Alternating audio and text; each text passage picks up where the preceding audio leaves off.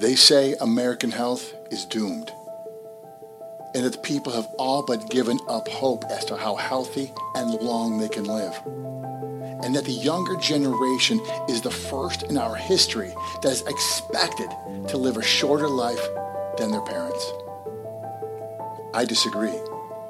I truly believe we all can live a long, healthy, and vibrant life, and that the legacy we leave behind is rooted in our health. My name is Dr. Otto Janke, and my job is to listen, learn, and ask the questions for your longevity. Each episode, we will push your understanding of just how great you can be by connecting with the leaders, outsiders, and thought provokers who will challenge your own ideas and limitations. And then perhaps we can ignite a bonfire in you for the best you. What was once just an idea for me has become an all consuming passion. So join me on this mission to help make us all better. And welcome to the Empire Longevity Podcast.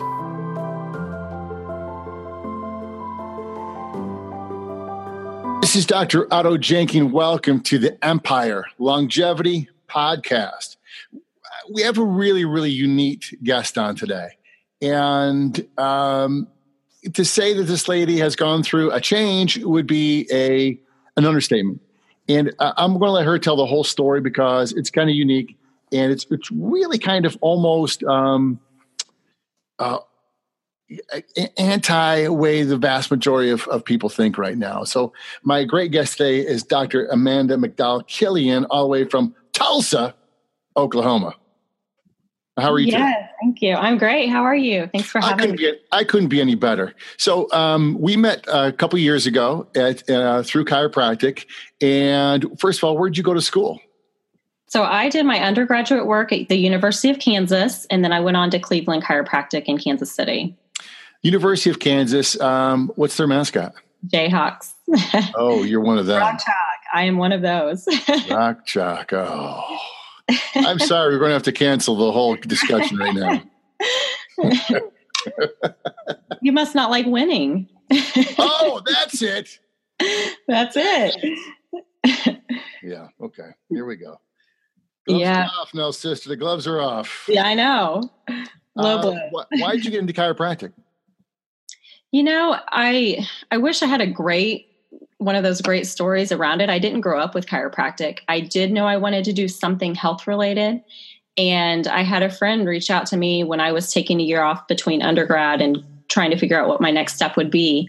And he said, Why don't you just look into this? And so at that time, you went to the library to research. So I went up there and looked it up and I thought, you know, I'm going to give this a shot. And it was, you know, the best decision I've made. I, I absolutely love chiropractic. Awesome. Awesome. Um, and how long have you been in practice? Well, I pr- had a private practice for 10 years, and then I recently sold my practice uh, August 1st, actually. So I felt called to be staying at home with our two young kids. Sure. So I'm doing that right now. And then my husband keeps reminding me chiropractic's always there, but they're only going to be little once. So I can go back whenever. Absolutely. Uh, absolutely. Absolutely. That's, um, uh, you, you, can't ever make up for that time. That's uh, exactly. They grow fast. So, so tell our audience what was the the major change you made in your life recently. So what I decided to do was I um, decided to have my breast implants removed, and I had that done on May 9th of this year. Um, and that was a decision that I made to get them when I was 19. So they were almost 18 years old and they started causing me health problems. So you had them for 18 years. Yes. And what was the what was the major signs that were really showing up to you and how long ago did those those show up? So, for years, I had just on and off non specific symptoms, and I would go to different specialists and I would never walk away with any sort of answers it wasn't until August of 2017 that something visible showed up that the doctors could actually see and say, okay, there is something going on. And at the time, they just didn't know what it was. Um, basically, that day, um, it was August 5th, we were on a vacation, and I came down from the mountain and I noticed this just big red tender nodule on my leg. And I had no idea where it came from. And within two weeks, I had had an ultrasound. I had been on a round of antibiotics. They thought I had cellulitis. And the day of my ultrasound to rule out a blood clot is when it started affecting my right shin. So I was eventually diagnosed with a condition called erythema nodosum. Want me to explain that condition? Absolutely. So the erythema nodosum is, if you're ever diagnosed with it, it there's always something underlying. And so the goal behind it is you want to find what triggered it. And what erythema is, I'll just call it EN for short. You get these t- these hard, tender, red, painful nodules, and they most mostly your affected knees and below.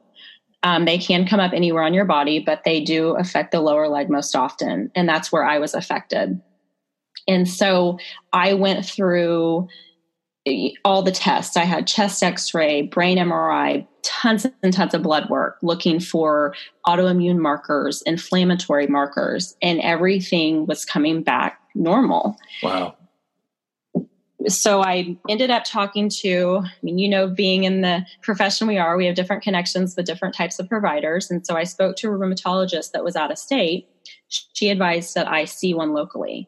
So I sent all of my stuff to a local rheumatologist, and I get a call from their office saying, I'm sorry, she's not going to see you. You need to rule out cancer, irritable bowel disease, or infectious disease. So I'm sitting there going, okay. And then I went to see a dermatologist. And the dermatologist, she was, you know, very thorough. She ran a lot more tests. We tried two weeks of steroids. And she, I remember her sit, getting her textbook, she brought it into the room, she opened it up, and she just started reading down the different causes or triggers of this disease. And she goes, she closes it and she looks at me she said, You know, I just think you're unlucky. Oh. Call me if it gets worse. And I'm sitting there thinking, this isn't about luck. Like, this is not a normal thing to happen. Health is not whether you're lucky or not, there's something causing this. So for about five and a half months, I was left with no answers, but a lot of frustrating days, very painful days. My days were determined. I would just tell my husband it was a good pain day or a bad pain day. You just right. never knew how bad you were going to be affected. Right, right.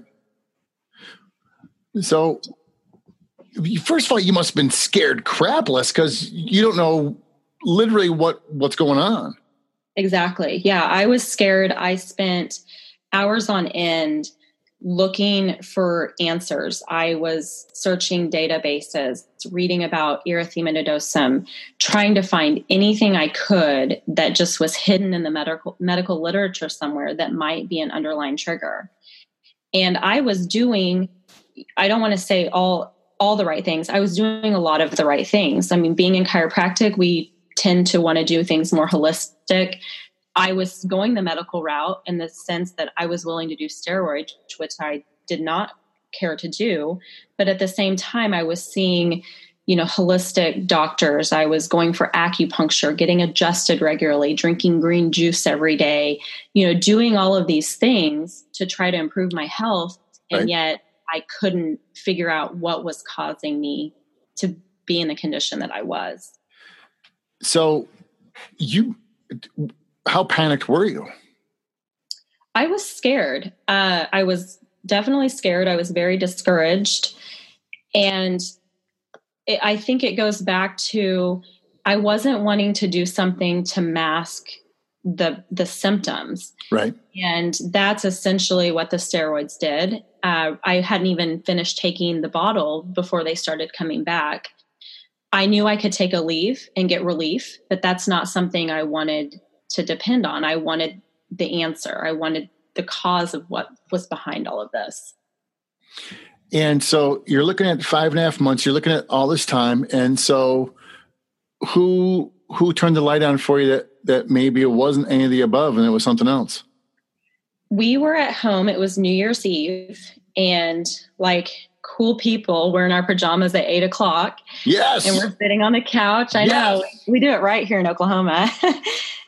and I'm on Facebook and I see this random post from a person I've actually never met. We're just in, you know, mutual groups. And she made a post about her 2008 health resolutions. So I read it and I started reading the comments, and I see two different women say, when I had my implants removed. And so I immediately said, What kind of implants? And she wrote back, Breast, I'm going to private message you. And she linked a website for me. It was called Healing Breast Implant Illness by Nicole.com. I immediately went to that website. I started reading and I looked at my husband and I said, Honey, I think I just figured this out. And right then I knew they were coming out. There was not a doubt in my mind. What was okay? So you you make that decision. Was mm-hmm. there anything else going on with your with your health at the time? I've had a lot of you know digestive issues, a lot of food sensitivities, bloating. I you know ate the gluten free diet. Um, the I started getting just with the nodules themselves, my ankles would start swelling too. So by about two weeks before I actually explanted, my ankles looked like I was 40 weeks pregnant in 105 degree heat. Ugh. That's how swollen they got. And I, with the eruptions too, you have a lot of flu-like symptoms. So sure. it was you just had this generalized achy, unwell feeling and extreme fatigue. How um, could you not? Would you know come where you just feel like you can't you can't think straight, you can't talk straight. It was a hard way to describe to people how you feel when they couldn't actually I mean they could see what was going on with my legs, but they can't see you know the insides of you and how you actually feel because when you've got two young kids you just keep going. Sure, um, sure. and especially at work too at the time. Absolutely sure. So you have all these number of things going on and uh, so when do you think the first symptoms if when you go back and i'm sure you could overanalyze this tremendously but when do you think the first symptoms started to show up I think the first symptoms were the so I got these done right at the beginning of August of 2000 and I think the first symptoms started the beginning of October of 2000. Really? I do. Now that I'm able to look back, I have, I got really, really sick and I had no answers. I vividly remember I was nannying for a little boy. I had on had him on a changing table and I just I ended up taking him off the table, setting him on the ground and I just went to the ground. I called my parents. I said something isn't right. I just can't it's like I don't even have the strength to stand right now. And my parents came over, they took me to the hospital, they ran test after test. And it was, well, I think you maybe got, you know, just a random virus because your boyfriend was across seas and maybe he brought something back. But wow. yet, no blood work or anything supported that. I believe now my body was rejecting them from the get go. I just didn't know. Wow. Mm-hmm. Wow. So, what was your, you must have thought going into the whole initially to get them in that you're going to be like the other thousands of people we hear on TV, that it's just absolutely life changing, beautiful thing. Yeah. You know, when you're 19, you're just, you don't have a lot of forward thinking skills, I don't think, at that time. The details that I remember around it, uh, one is I grew up next door to the plastic surgeon. So I had that relationship with him, and then his wife was his nurse. So I had, there was a comfort level there. Right. Probably I was more inclined to even do something at that age because I did know them so well. Sure. Uh, I remember being told you'll need to replace these in 10 years. Well, 29 to a 19 year old sounds very, you know, a long ways away. Um, and I was, I remember asking if I would be able to breastfeed because I knew that would be something important to me. And they said, oh, most definitely you can breastfeed. So those are just things I remember around that time.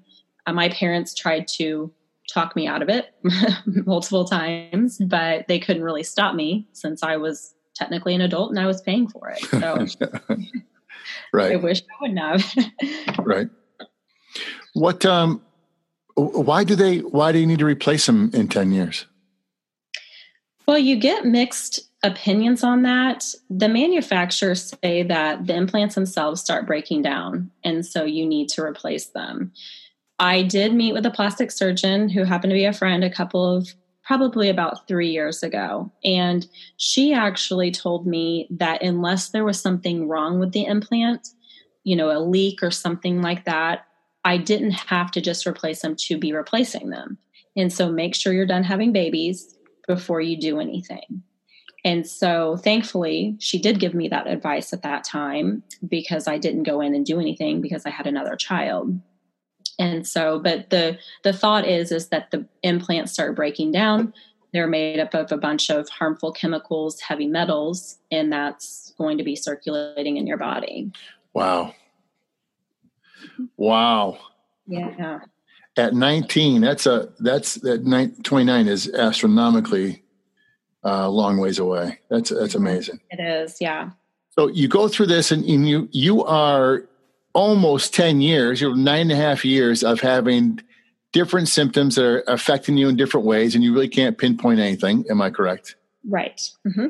And so then you get down to this um, the EN, and that that's affecting you, and you're not sure if you have some kind of chronic inflammation or you have cancer yeah you don't really know the i'm told you know to rule out the those three conditions you just don't you don't know what it is because you know when you're trying to diagnose an autoimmune condition for instance they're going to look for the ra factor right? right. Or the ana i should say. So ana is coming back negative. So it's they're ruling out things but they're also not able to rule anything in by my blood work. Right. And that was what was so frustrating. Had to be absolutely had to be. So that one night you decide okay this is what we're going to do. So how did you actually make the confirmation uh, of that when you were in your pjs at 8.15 at night? What was the confirmation that you finally made that yeah this is it? Well, that night is when I made the decision, and my husband, knowing how I'm a big researcher on different things, when I get um, interested in something, he said, "Please, just whatever you do, don't start researching this obsessively." and I'm going, "Okay," and then he'd leave the next day, and I'm, you know, on the computer nonstop. Of course. Uh, what I what I ended up doing was getting on the Facebook group, which is Healing Breast Implant Illness by Nicole. There's a big Facebook group. There's actually over fifty thousand women on there now, and I started just reading other women's stories, and it gave me comfort seeing not only that women have healed from taking these out, but also that other women were going through not the exact same thing I was because all of our stories are different, but sure. yet they're all the same in that our bodies are rejecting these in some way or another, yep. and our health has been negatively affected. And you don't feel as isolated when you start surrounding yourself with other women that are going through or have been through what you what you are going through. Right. So I did that, and then I also um, I spoke to a guy by the name of Jeff Rose, and he is the concierge. He only deals with explant patients for the surgeon that I ultimately ended up choosing down in Jupiter, Florida. And the reason why he became so passionate about it is his wife was became very ill from her implants. And so he's made it his life mission to help women heal from this and educate the public. He's he's an amazing person, but I spoke to him and it was really the first time on the phone with somebody that I felt heard that this is what I'm going through and there was hope. Um, and so that's, I chose my surgeon and then you have to book, depending on who you choose. Uh, some surgeons book, you know, six months in advance. So you just get on their list and you wait. So it, is it difficult finding someone who will do that? It's not, it's definitely difficult to find somebody that will believe you and believe that the implants are causing this. I mean, we're talking about an industry that is big business for plastic surgeons. And many are going to try to talk you out of it. Now, I didn't have that personally happen. I'm just speaking on what I've read from different women. Sure. Um, they'll try to talk you out of it. They'll say it's not your implants, there's something else, or you should just replace them. You should try a different kind those types of things. There are some that will do the procedure the way it's supposed to be done because it's not as simple as just putting the implant in is easy, but taking it out, there's a specific way you have to do it in order for your body to be able to truly be able to heal from that. Wow. And that you want to find, in my opinion, you want to find somebody who is experienced with explants and doing them the total capsulectomy, which is removing the entire capsule. And the goal is always to do what's called en bloc, which means the capsule and the implant come out in one piece so that you're not just pulling an implant out and then going in and trying to scrape capsule out after wow. Right. wow. Yeah. Wow. That's that's intense. It is. It's um the there's a guy out of Canada and it's Dr. Pierre something I can't remember his name but he described the surgery or he compared it to removing the ch- a bullet from a chest that's how intricate the surgery actually is we have to remember that we have placed two bags on top of vital organs right. and depending on if you are over or under the muscle a lot of times if you're under the muscle what happens is is that the scar tissue in that capsule starts adhering to the rib cages well oh. we're right over heart and lungs oh. so you want somebody experienced that can safely remove that capsule without causing damage holy guacamole mm-hmm. holy cow wow um, so you had the surgery done had the surgery done in yes. beautiful Jupiter, Florida. Wonderful down there. where um, I actually lived for a short period of time. Oh, you did? Yeah. I Neat did. town. Um, and so you have that. And so you, how quickly were you back in, in Oklahoma? I spent eight days down there. Uh, you do drains are very important to have after. So uh, I had drains for five days and just recovered it was actually, you know, I hated being away from our children, but at the same time, I also didn't need to risk being accidentally bumped by two rambunctious little ones, too. So oh, sure. Uh, we just took it easy and flew home.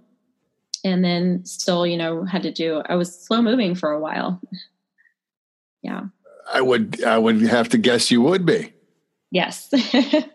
and so you were saying before that um, you, you're only allowed to lift five pounds. Yes. So I couldn't lift more than five pounds for um, six weeks.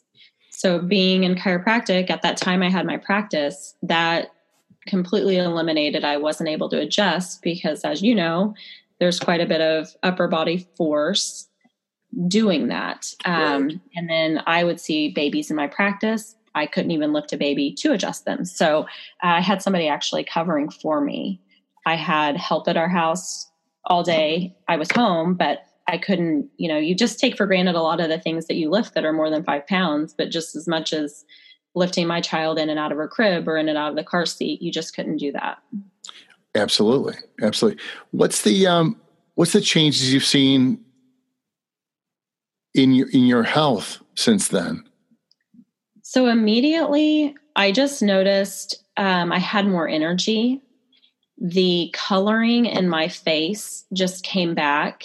If you look me up on Facebook, a lot of my stuff is private, but everything that I've written on this subject, I made public. And you can go to my page and you can see some before and after pictures. And there was just a striking difference in it's almost as if my face just had life in it again. Wow. Uh, you could see the whites in my eyes. My husband looked at me one morning with no makeup on, too, and he goes, you just look rejuvenated. And that's honestly how I felt. Um, but I don't want to trick or mislead people into thinking that you explant and all of a sudden you wake up and you're better. Oh, sure. It is a very long process. I'm, you know, five and a half months post op now, and I'm still scratching the surface on the healing that needs to still happen in my body. Um, my erythema nodosum is my left leg is completely clear. I have one flare on my right knee that is just holding on right now. But I've seen, I mean, the change is dramatic from where I was before I did it. What's your sleeping like now? Um, I sleep well. I, you know, I, I sleep well. I honestly slept pretty well before, um, probably because I was just so tired all of the time. Sure. Uh, you just, I just didn't have the energy, and the fatigue I've noticed. I had a lady that explanted before me, and she said, You just have to understand that you're going to have your down days still, but just keep going because you, you're you'll see the light again. But it's just all part of the healing, and that's what I have found to be true. So the fatigue days are less than they were, and they're not as severe as they were, which has been great um, to feel like you can function. And the pain, I mean, that's it's nice not waking up where your legs feel like they're going to split open every day. And that's wow. how it felt. Wow. Whew. That's a, you know, it, it's amazing that, um, do you know what are the, do you know any kind of stats that do, how many women they anticipate are having even close to the same things?